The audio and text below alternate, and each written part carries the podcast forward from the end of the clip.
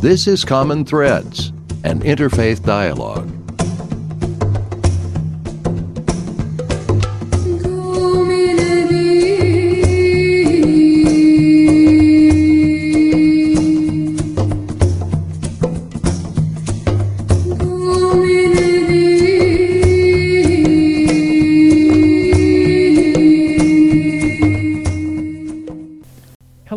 Fred Stella, President of the Interfaith Dialogue Association.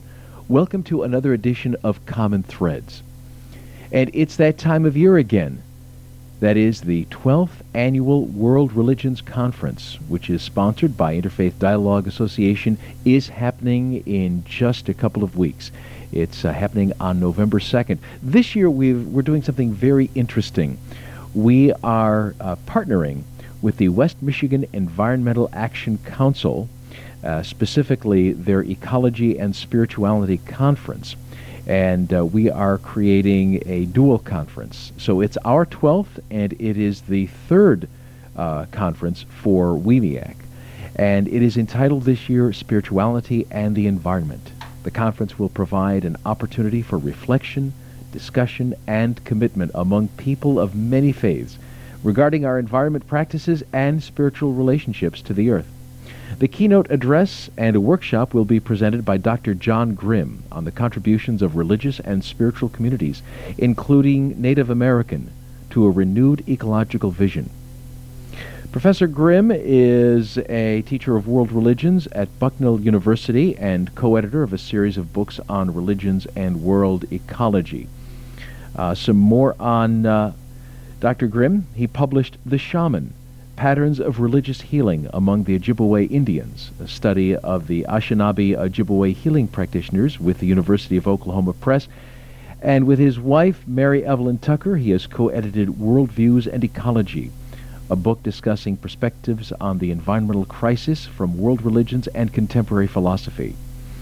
Uh, his wife and uh, John are currently organizing a series of 12 conferences on religions and the world of ecology uh, to be held at Harvard University Center for the Study of World Religions. And John is also president of the American Teilhard Association. And we welcome to Common Threads Dr. John Grim. Hello, John. Hello, Fred. Well, we're real excited to have you here in Grand Rapids in just a little bit. Uh, I think we've got a great conference uh, uh, coming up. And before we do anything else, I would like for you to tell us a little bit about what you envision. Give us a, a sneak preview of what people are going to see when they come to uh, listen to you speak. Yes, it's good to let people in on the uh, the message uh, that's to be delivered. Fred, I plan to address first the the environmental crisis as a problem that affects all of us both in the United States and globally, and also to talk uh, a bit about the problem behind the problem, uh, namely the difficulty all of us have in addressing the environmental crisis and the environmental issues in all of their manifold expressions, and the uh, sense that the actions or the concerns of a single individual, what do they mean? In terms of these larger issues that we face global warming, population issues, uh, biodiversity loss. So, that problem behind the problem, then specifically the environmental issues themselves, and at the much greater length, I want to talk about the role of the religious traditions and the fact that these religious traditions have tremendous resources to bring to these issues, and that a retrieval or an exploration of these traditions, bringing forward some of the ancient wisdom and insights of these traditions to help us reflect on these environmental issues. Obviously, the religious traditions themselves were often um, framed or explored uh, their own inner reflections in times very different than our own. So that some people might say that the ancient traditions can't speak to contemporary problems, but I think all of us feel that the wisdom inherent in those traditions has something to say to our contemporary problems. And what makes it so interesting, and in fact so appropriate for the conference that you all have planned, is that the religions are speaking uh, across disciplines and across communities of concern, so that the interreligious character of environmental dialogue is very, very much to the fore. I really a- applaud the Interfaith Dialogue Association for recognizing that important dialogue that needs to be carried out because these issues are not solved in a day or a month or a year. We need to talk about them for a, a length of time. And then also the fact that the West Michigan Environmental Action Council has entered into co sponsorship of this uh, collaborative conference, it indicates that dialogue that is now taking place between the religions and, say, to use the word sciences or ecology. And in that sense, one of the uh, phrases that I want to explore with the group is that religions themselves are necessary for this move we need to make a transformative mood into restoring and re-understanding human earth relations religions are necessary for that move but they're not sufficient. We need the sciences. We need the environmentalists. We need those who've been working in the trenches in these issues to help those of us in the study of religion or in the practice of religion. We need them to help us understand what are the, the issues here. So fred that's some broad overview of what I hope to do in this uh, plenary address. It seems to me that the notion of combining religious thought with ecological action is a relatively new phenomenon. Am I correct in that? Yes, uh, and sometime no. in the 20th century. Uh, I, I, would say uh, yes, in the sense that the extent of the problem, the magnitude of the issues now, to speak of environmental issues on both a global frame and in terms of a, of a region, an, an environmental system, ecosystem, that that type of language and that type of recognition is new. But no, in the sense that we find in the religious traditions quite often in the ancient scriptures, the Hebrew scriptures, the Christian New Testament, the Vedas of the uh, tradition we call Hinduism, uh, in the Quran, we find uh, moments in which there were uh, problems with regard to human interaction with the environment, overuse of water, overcutting of trees. What happened during war situations when an, a victorious um, a conqueror would so decimate a region that they left it environmentally impoverished. And there was an understanding in these religious traditions that there was something ethically wrong with that type of relationship with the earth. So that, uh, yes, the the magnitude of the problem and the relationship with our scientific understanding is new for the religions, but no religions have addressed this earlier on. But isn't it interesting that most of us growing up in a, the Western societies with the with the Western religions, uh, when we were trained religiously, I don't think the environment ever came yeah. up. I, I mean, one would think that uh, over exploiting the resources of the earth would be right up there with premarital heavy petting and yes. graven images. yes. Uh, yeah. But it wasn't. Yeah, Fred, your your observation is so poignant. The fact that you uh, you see this uh, wor- the world of our intimate personal relations between one another as always having been a concern for religions. How do we how do we speak ethically about the, those intimate personal relationships? And now we begin to understand that that type of intimacy with the earth also calls for our attention. Uh, I I'm uh, tempted to go in so many directions here, but first let me say that when I uh, address in the plenary address the issue of the environmental crisis, one of the perspectives that I want to bring forward is the disjunct that has occurred, especially in the Atlantic Mediterranean traditions or Western traditions, the disjunct between the human and the earth. And it's a particularly modern way of looking at the world. In other words, in Judaism or Christianity and Islam, in their medieval expressions, the world was still a vital living reality. Having been created by God, it uh, called forth uh, uh, attention. One had to deal with the world as something that was vibrant and alive.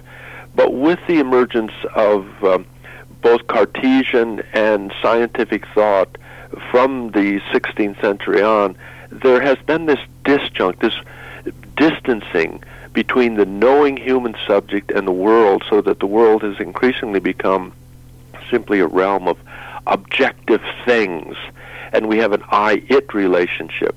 And part of the, the work of the religious traditions is to help science explore recovering the I thou relationship with the natural world.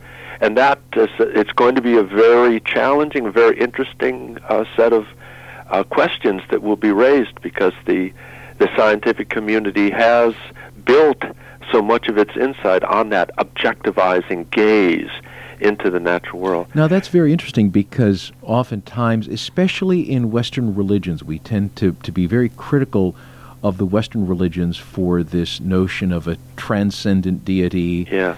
Uh, sort of uh, one generation removed away from creation. Uh, but you're saying that it isn't necessarily the religion's fault, uh, that science uh, uh, had a hand in this as well there's been a shared participation of all of us in the issue. I am uh, not myself inclined to simply cast the blame at one door or the other. I, I would say that from the emergence of the powerful insights of the scientific method, empirical method, and sense of experimental predictability, that that powerful method of knowing uh, we in the religious traditions gave over to the scientific world that realm which we might call cosmology, the understanding of the world and insight into the world. And as the religions withdrew from that area of cosmology, science became the instructive voice regarding the nature and structure of the world. And what we're seeing now, and what I think the conference part of it is, is uh, the return of religious communities, of the religious voice to cosmology. We're beginning again to explore what is the story? What is that story of the world that moves us, that gives us passion about our understanding of one another and about the world? And just one other comment, Fred, about uh, the other traditions, uh, uh, so-called world religions, uh, Hinduism or Buddhism and uh, the East Asian traditions of Confucianism and Taoism, that all of these religious traditions have both fostered what I call a religious ecology, namely a religious vision of the interrelationship of life, especially, say, for example, the Western traditions, the sense of everything has been created by God. So it's a created reality and it interrelates. In Buddhism, there's a very poignant uh, uh, observation called the dependent origination of reality, in which all of the world is seen as interrelated and interdependent in that sense. And yet, these traditions, with their wisdom insights, have also seen a tremendous uh, degradation of local environments often under the um, the drive of a transcendent uh, promise. So that in Hinduism or Buddhism, also there's the sense of a a realm of incredible enlightenment and liberty, and it's generally associated with a realm beyond, either an interior mental realm beyond, or literally a world beyond, such as we speak of heaven in the Western traditions or paradise. So these trans- transcendent drives while they're crucial to religion and they're a very significant part, that's one of the areas that we need to re-explore. What is the relationship of that transcendent realm to this uh, realm of material reality? Does matter matter? If you're just joining us, you're listening to Common Threads here on WGVU Radio. I'm Fred Stella, and joining me today is Dr. John Grim. He is going to be the keynote speaker at our Interfaith Dialogue Association SLAS uh, Religion, Ecology, and Spirituality Conference. This will be happening on November 2nd between noon and 6 right here at Grand Valley State University in downtown Grand Rapids. And we will have more information about uh, how you can find out more information a little later on. But uh, let's uh, get back to talking with Dr. Grim. Uh, John, looking at uh, an article that you had on your website, I, yeah. I found a particular uh, portion that was interesting. Uh, uh, someone by the name of E. N. Anderson. I will confess I don't know who that person is. Yes. Uh, but um, he states he or she, I don't know. Uh, it's a gentleman, and he's a scholar of East Asian traditions, especially Taoism. Okay. And indigenous traditions. He's, okay. Uh, and uh, there's a quote from him that says, all traditional societies that have succeeded in managing resources well over time have done it in part through religious or ritual representation Yeah. of resource management. Yes. Uh, expand on that, will you? Well, let me go in the direction of uh, indigenous or native traditions with which I'm uh, more familiar. Um, in uh, the hunting realm or fishing realm, the, the world of subsistence activities whereby local people peoples fed themselves, uh, quite often there were sets of regulations that were in place within these communities. And by regulations, I mean that certain animals were hunted at certain times of the year. And I think that's quite familiar even with hunters today in the American scene. When is it appropriate to uh, take an animal for its food or, or its um, skin? And same with fishing also, the sense of regulations within indigenous communities about appropriate times for fishing, when fish were spawning. This kind of traditional environmental knowledge was implemented in these indigenous communities, often in the forms of prohibitions which were called in the anthropological language taboos or prohibitions, and then oftentimes uh, religious uh, perspectives other than native peoples themselves simply describe these as superstitions that these indigenous people lived in a superstitious realm. And when we revisit some of those so called superstitions, we find that embedded within them were ways of relating to the natural world and ritualizing those relationships to the natural world so as to both celebrate and to mark the regulations about when animals should be hunted, when fish should be hunted. For example, the Gwich'in people in Alaska who've been uh, featured very prominently in the whole issue of, of ANWR or the uh, Atlant- the Arctic uh, wilderness area that the Gwich'in have such an, uh, a relationship with the porcupine her- caribou herd which migrates through their territory. And they migrate from the area that is a focus of the oil drilling namely the coastal area. The Gwich'in do not hunt in that area. They recognize that as a calving area, as a area in which the um, the new uh, offspring are both uh, birth is given uh, to them, and they are raised up in that coastal region. Then they migrate over the mountains through Gwich'in territory, and that's when the Gwich'in say it is appropriate to hunt caribou.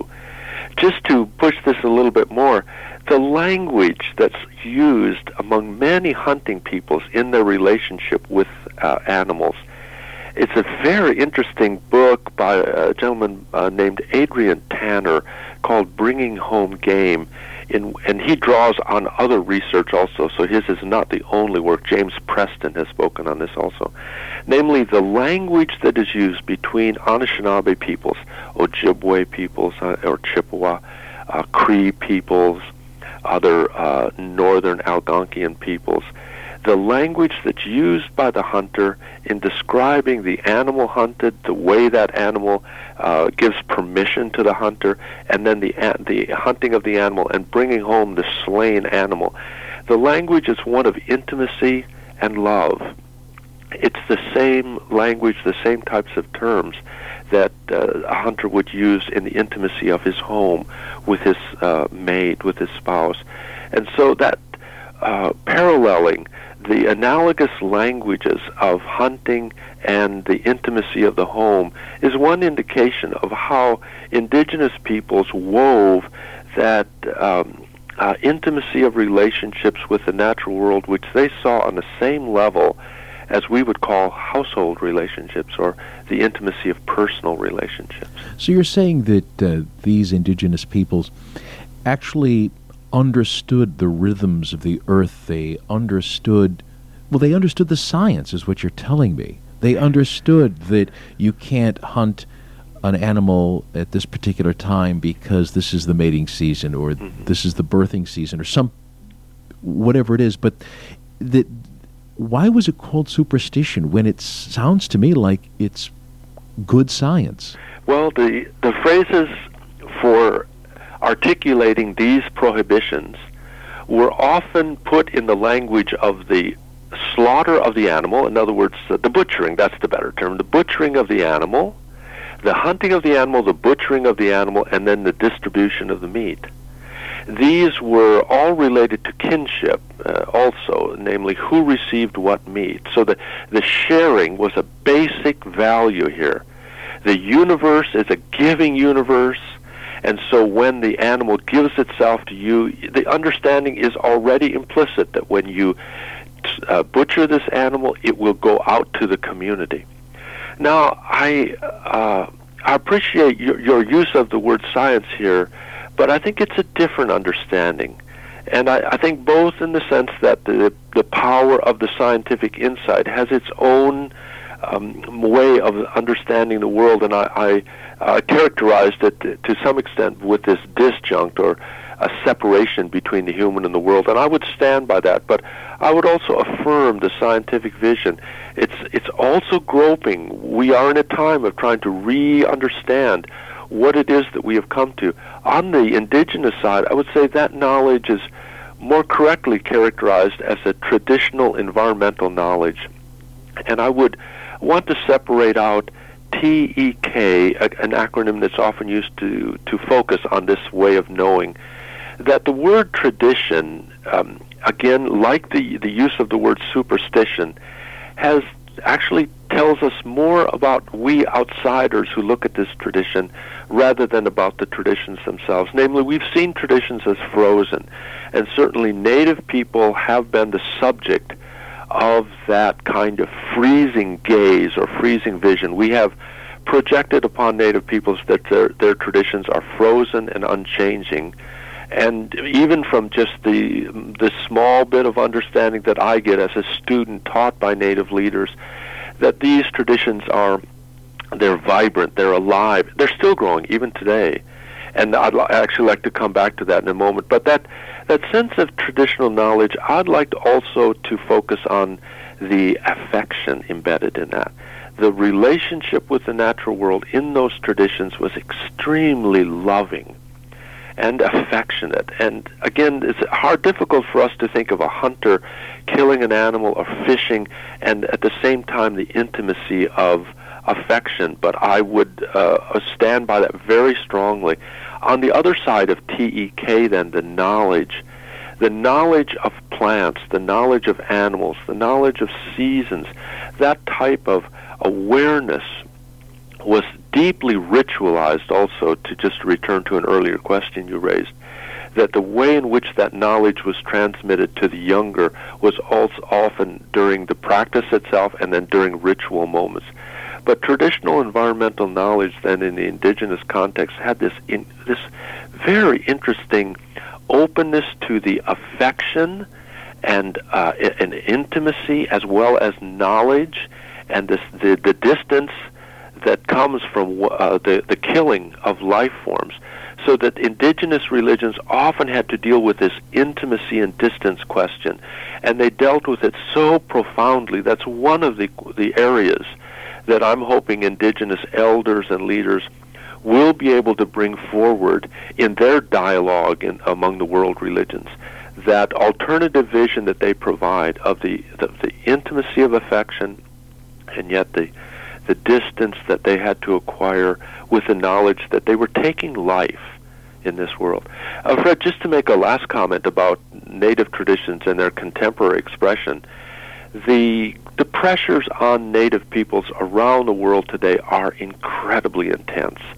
They had diminished somewhat at the turn of the 19th, 20th century with the whole colonization of the larger globe, and indigenous peoples were pushed off into rather remote and unwanted regions quite often, or regions that we simply could not penetrate yet. But now, by the end of the 20th century and the initiation of the 21st century, there are no indigenous peoples that are not affected by the dominant societies around them, by the globalized economy around us, and the homelands of indigenous people are under incredible pressures. So again, we have this uh, example of people who have lived intimate, intimately with their bioregion, who have an understanding of it from this affection and knowledge standpoint, and they are still simply being pushed aside or not allowed adequate voice in determining what will happen to their homelands. Well, John, I would like to delve into this a bit deeper with you. We're running out of time right now. Uh, real quick, I, I know that there's a couple of websites of interest. Yes. Uh, give uh, give us one website you think that uh, people would, if, if they want to investigate this a little bit further. Yes, the Forum on Religion and Ecology, which Mary Evelyn Tucker and I uh, started in 1998 after the 10 conferences at Harvard, which have been producing the volumes. Uh, there are now uh, eight volumes that are out on, say, Christianity and ecology, Buddhism and ecology, and so forth.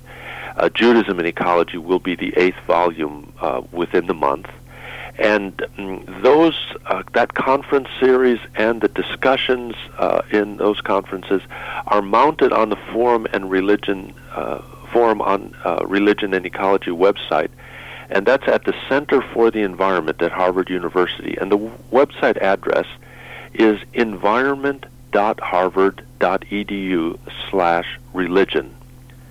Okay, and uh, John, I'm going to ask you to uh, be with us next week. We'll continue this. And I want to mention one more time that the uh, conference, this will be the 12th annual World Religions Conference for Interfaith Dialogue Association, and it will be the third biennial Religion, Ecology, and Spiritual Conference for the West Michigan Environmental Action Council. We've partnered on this. Dr. John Grim is our plenary speaker. It's going to happen between noon and 6 November 2nd at the Eberhard Center here in downtown Grand Rapids at uh, Grand Valley State University. Uh, registration, if you get in by the 18th, is $15. It's $20 at the door. Students are free. Students from anywhere, any institution, any age. Come on down. It's going to be a, a fabulous uh, afternoon. John, thank you so much, and we'll talk to you next week. It's good to talk, Fred, and I look forward to a future conversation. You're listening to WGVU Radio. This is Common Threads.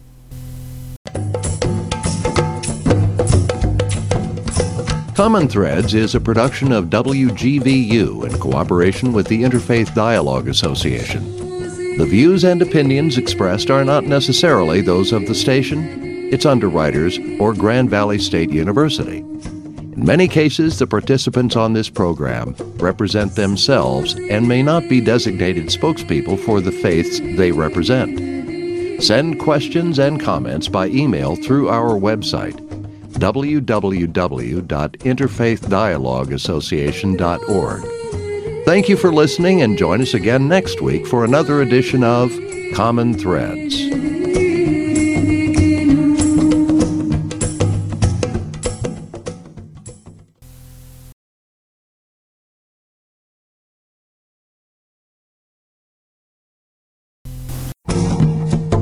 This is Common Threads, an interfaith dialogue.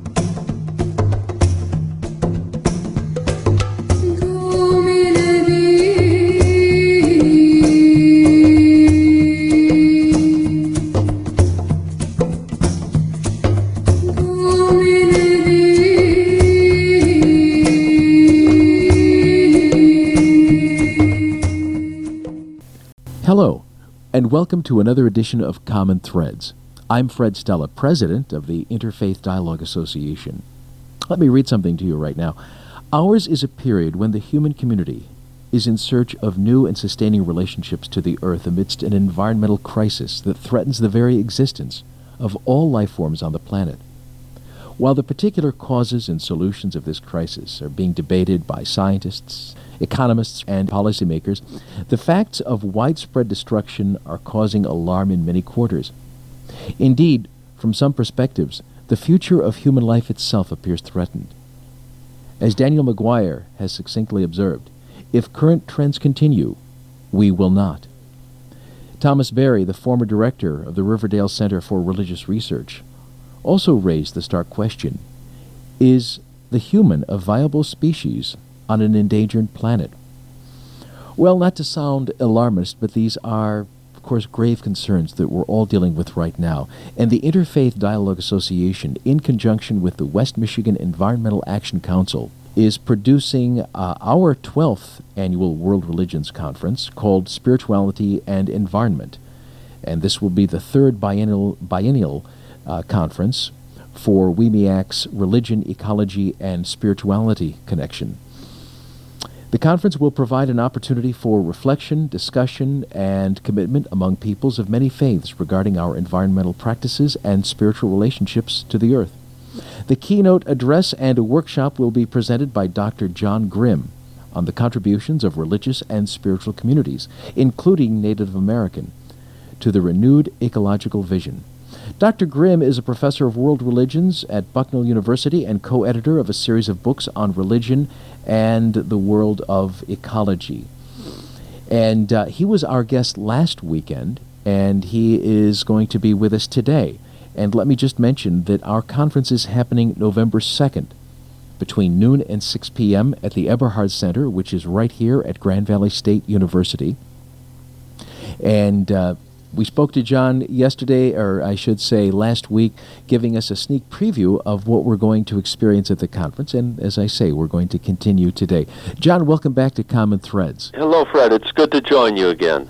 Last week we talked, well, we started our sneak preview, and you indicated uh, some very important issues that you're going to bring up when it comes to the investing of religion and ecology. And I was going over your uh, credentials, and it uh, mentions that you have a particular interest in the Ojibwe. That's right. My uh, initial dissertation work was a study of uh, healing practices among uh, Anishinaabe people, especially Ojibwe peoples. That's right. Uh, did that bring you to Michigan at all? I drove through several times, but my studies were conducted both in Minnesota and North Dakota. Okay. But Michigan is certainly the original homeland of uh, Anishinaabe Ojibwe peoples. Yeah. Well, we just wanted to make sure people didn't forget that. Yes, it's good. Uh, and uh, so last week, when we when we uh, were cut off because of lack of time, we were talking about the ritual, the importance of ritual in indigenous communities, and uh, how people peoples who have those kinds of rituals tend to look upon the earth uh, in it with a gentler vision, uh, make less footprints. Ultimately, yeah. that's what you were saying, correct? Yes, I think that metaphor of the footprint is often used even by the science community today. Ecologists talk about the ecological footprint, and that's a wonderful reverberation to indigenous traditions which reminds us uh, of uh, the concern that indigenous people had to minimize that footprint. Uh, it's also important to um, not romanticize indigenous peoples, that the relationship of local peoples to their environment has faced some very difficult questions, very challenging questions uh, often uh, questions of overuse and overexploitation, and the way in which indigenous people responded to those possibilities of overuse of, or of overexploitation. That itself is um, a part of the the dialogue that indigenous peoples bring to the the dialogue of world religions on uh, environmental concerns. For example, uh, in South America, those native peoples, and they are an intense and highly differentiated groups of native peoples in the Brazil, Venezuela, Colombia, Guyana region.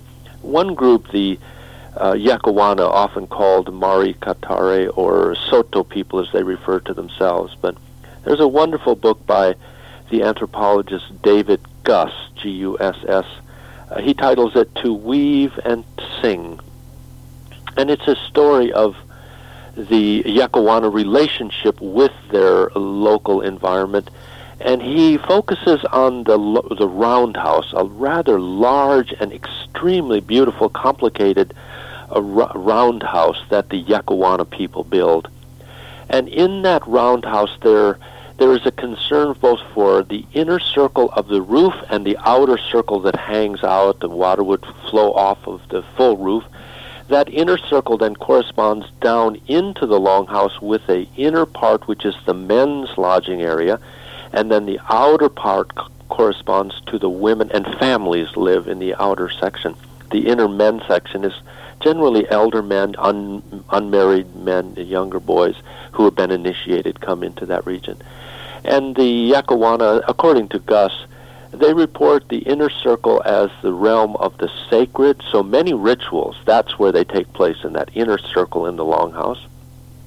And the outer circle is the world at large, the world of the forest and uh, uh, the beautiful uh, temperate forest around them, and um, uh, searching for the ecological right ecological term rather than temperate, rather than saying jungle, but it's a, a South American forested region, and the the point that I want to go at is the the forested region itself in Yekuana mythic thought is a very problematic realm.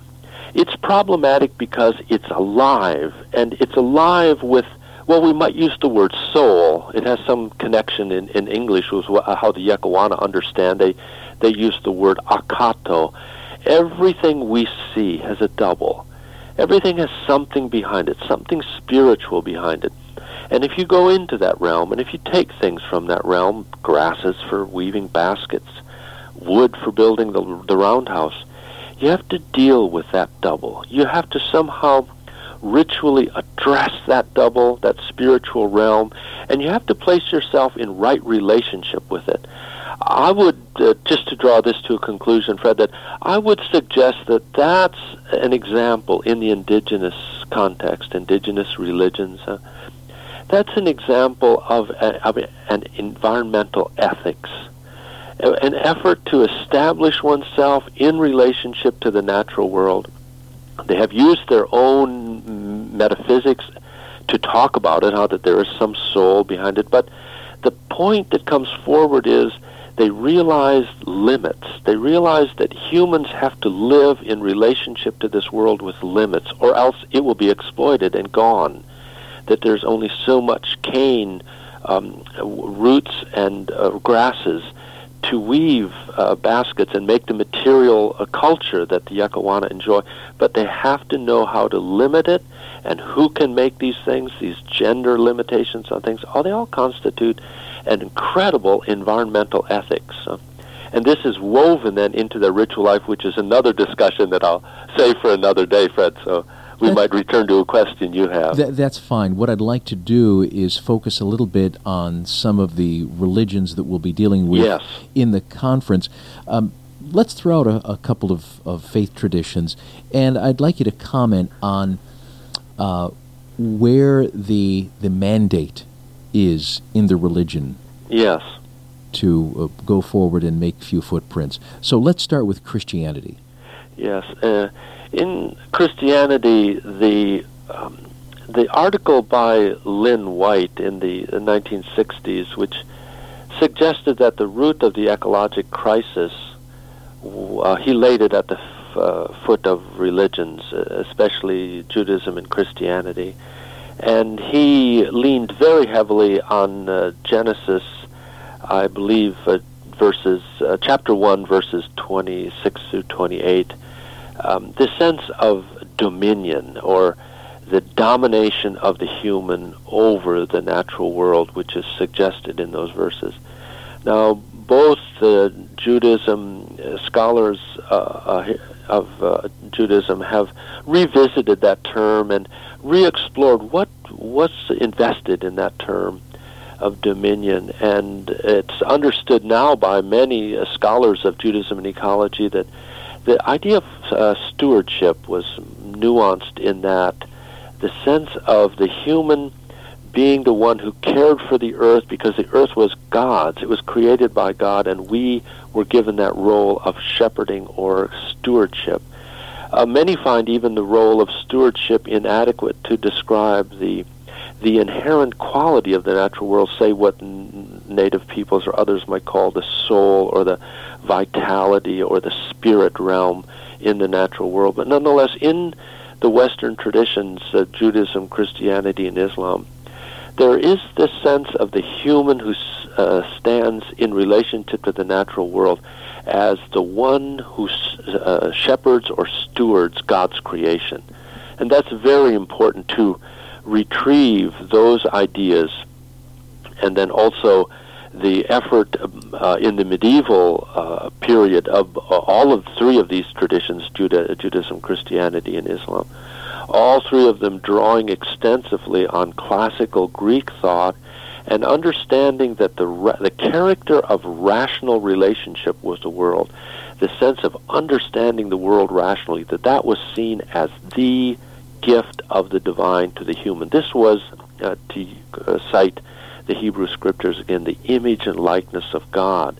So again, that um, those questions of what is our divine uh, image and likeness that has been implanted in the human. What relationship to the natural world is fostered by a retrieval of these basic understandings in these traditions and then reevaluating these positions in terms of contemporary uh, environmental problems and reconstructing our understanding of these traditions and these seminal ideas within Islam, for example, the idea of the human as Khalifa or vicegerent, the one who stands uh, in a care relationship for the earth, and this is very clearly cited in the Quran, where the human, of all of the creatures in creation, uh, when Allah or God called out who would stand as his mediator, his uh, caliph uh, in relationship to creation,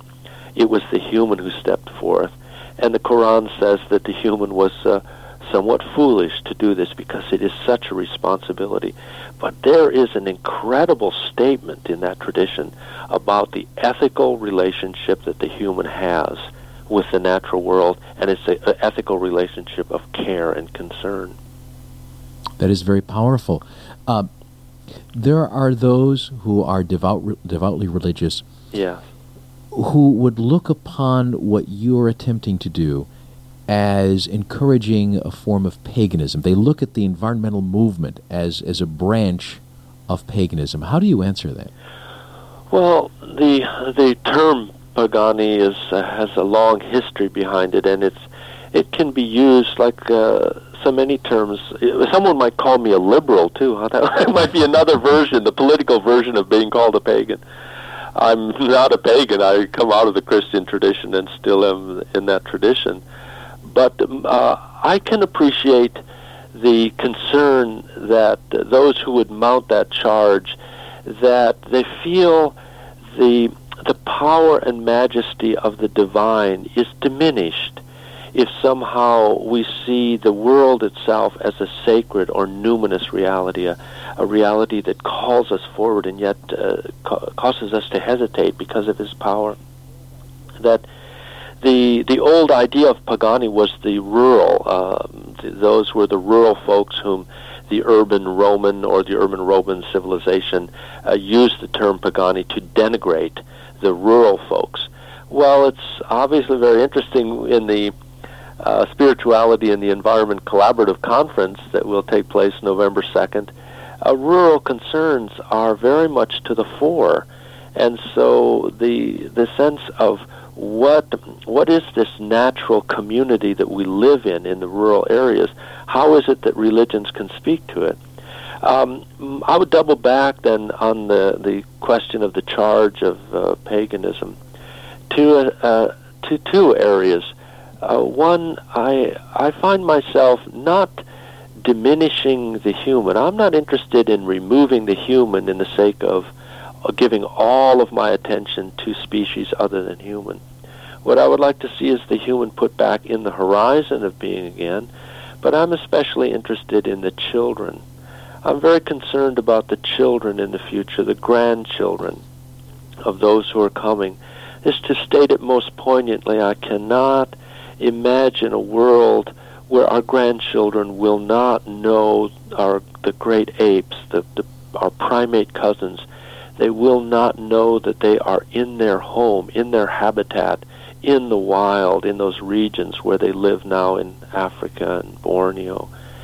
But we receive reports consistently now that that habitat is diminishing so rapidly by the depletion of forests, by the rampant cutting of forests in Borneo and in uh, Africa, in both the Congo and other parts of West Africa where mountain gorillas live, that the increase in population in these areas is so intense that habitat loss indicates that it is no longer um, if the great apes will become extinct, but rather when they will become extinct. That issue for me is not simply a paganism issue. That's an issue of life. That's an issue of flourishing life. And I would love to see the grandchildren of all of those who attend the conference, of all of us, to know that uh, they will, the grandchildren will know those great apes in the wild.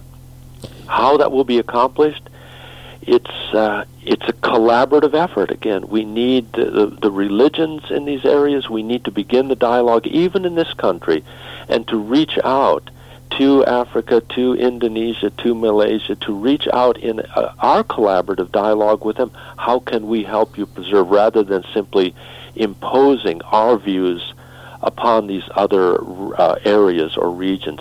Uh, obviously, these are very complicated issues but the dialogue that's taking place between religion and science is not well served by simply charging that these are uh, pagan perspectives or liberal perspectives. They are real perspectives. We have real problems that we have to face, and we need knowledgeable people, both in the sciences and the ecological disciplines, as well as the cultural world, and especially the religious world, because it's the religious world that has provided us with transformative visions.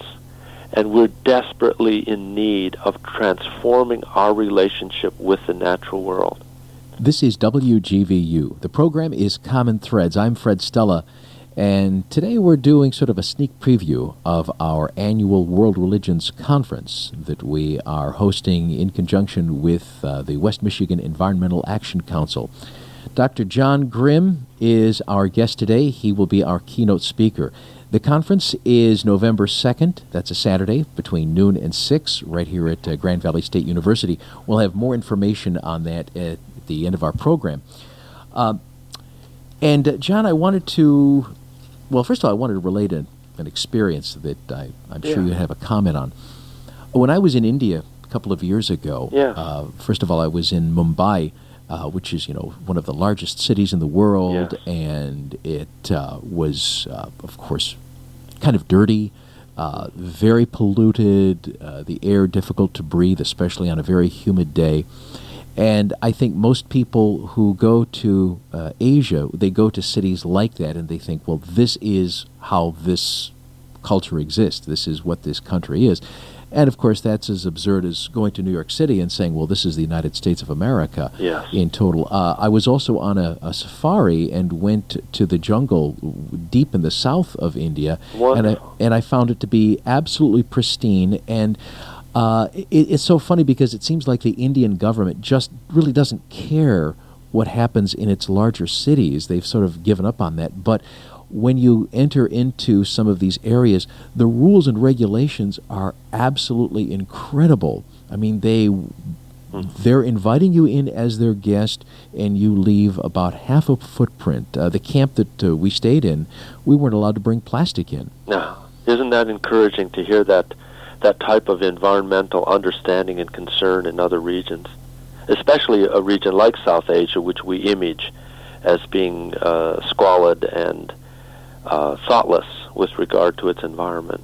Right, and we were actually able to uh, interact with some of the uh, tribal folks in that region and and saw how they lived uh, very lightly yes. on the earth and, and got a sense of how of how they uh, commune with that. Yes, and there are just to draw off the top of my head uh, two uh, professors who have remarkable insights into Hinduism and ecology in this regard. Uh, Professor David Haberman at Indiana University has done remarkable work on the efforts to um, purify or clean, uh, depollute the rivers of northern India. Uh, the Yamuna especially and the Ganges. And so he makes uh, his readership aware of uh, the intense environmental activity by groups in those regions to fight the pollution of those rivers, and that they are making some headway.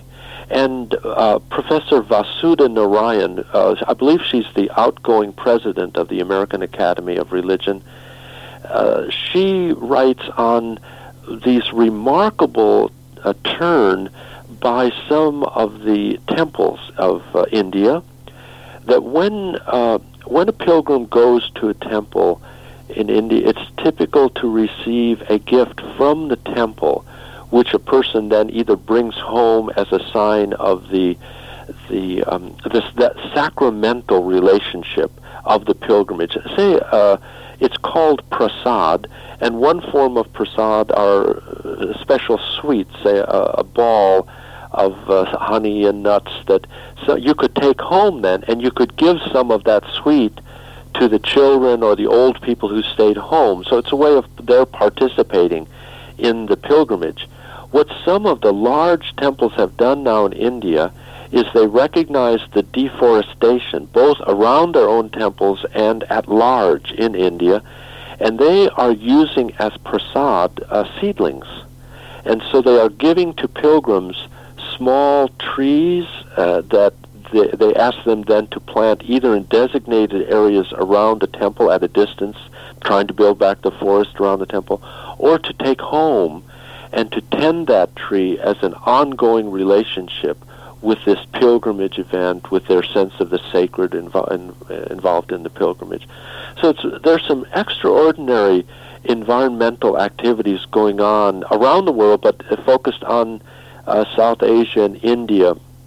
And it's so good to hear of your experiences, even though uh, Mumbai, uh, Bombay is a rather uh, striking and uh, shocking example of what population, uh, the devastation of uh, uncontrolled uh, pollution by vehicles and by industry. And India is trying to address that, but it's it's very difficult for them in terms of the economic uh, pressures to maintain productivity, to maintain the transport system in those countries. I got to tell you this, though, John. Uh, a few weeks ago, I was in uh, Los Angeles. Yes. And, and, I was jogging from the hotel, and I found myself jogging through South Central. And um, it smelled worse uh-huh. than Mumbai, honest to God. Uh-huh. It really did. It really did. Well, I was also at Loyola Marymount University this summer. Uh, the Forum on Religion and Ecology was holding its fourth uh, uh, high school teachers workshop on teaching religion and ecology. We've been doing these each summer, both here at Bucknell and other institutions. And Loyola Marymount overlooks the Playa del Rey development, which is a staggering uh, development project, removing the area of braided streams that carried the uh, Los Angeles River and other uh, waterways into the ocean. And to see this example of sprawl and the development uh, in Los Angeles, uh, it's just striking again as a a question that we face as a larger country how to manage our growth so that we foster the development that we need economically and yet maintain habitat for uh, flourishing life for the community of life in our region.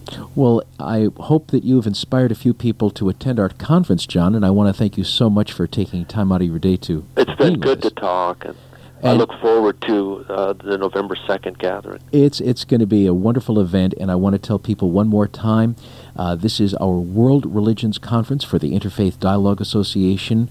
Uh, we are partnering with the West Michigan Environmental Action Council. It's entitled Spirituality and the Environment. Dr. John Grim, our guest today, uh, will be the keynote speaker. Uh, registration $15 by October 18th, $20 at the door. Students are free. You can get more information at www.interfaithdialogue.org or you can call Carla at WMEAC at 451 3051. That's 451 3051. John, thanks again, and we'll see you in a very short time. It's been good to talk, Fred, and look forward to meeting. I'm Fred Stella. This is Common Threads here on WGVU.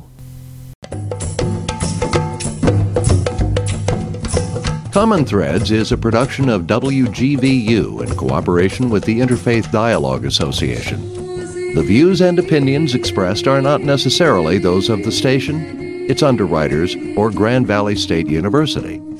In many cases, the participants on this program represent themselves and may not be designated spokespeople for the faiths they represent. Send questions and comments by email through our website, www.interfaithdialogueassociation.org. Thank you for listening and join us again next week for another edition of Common Threads.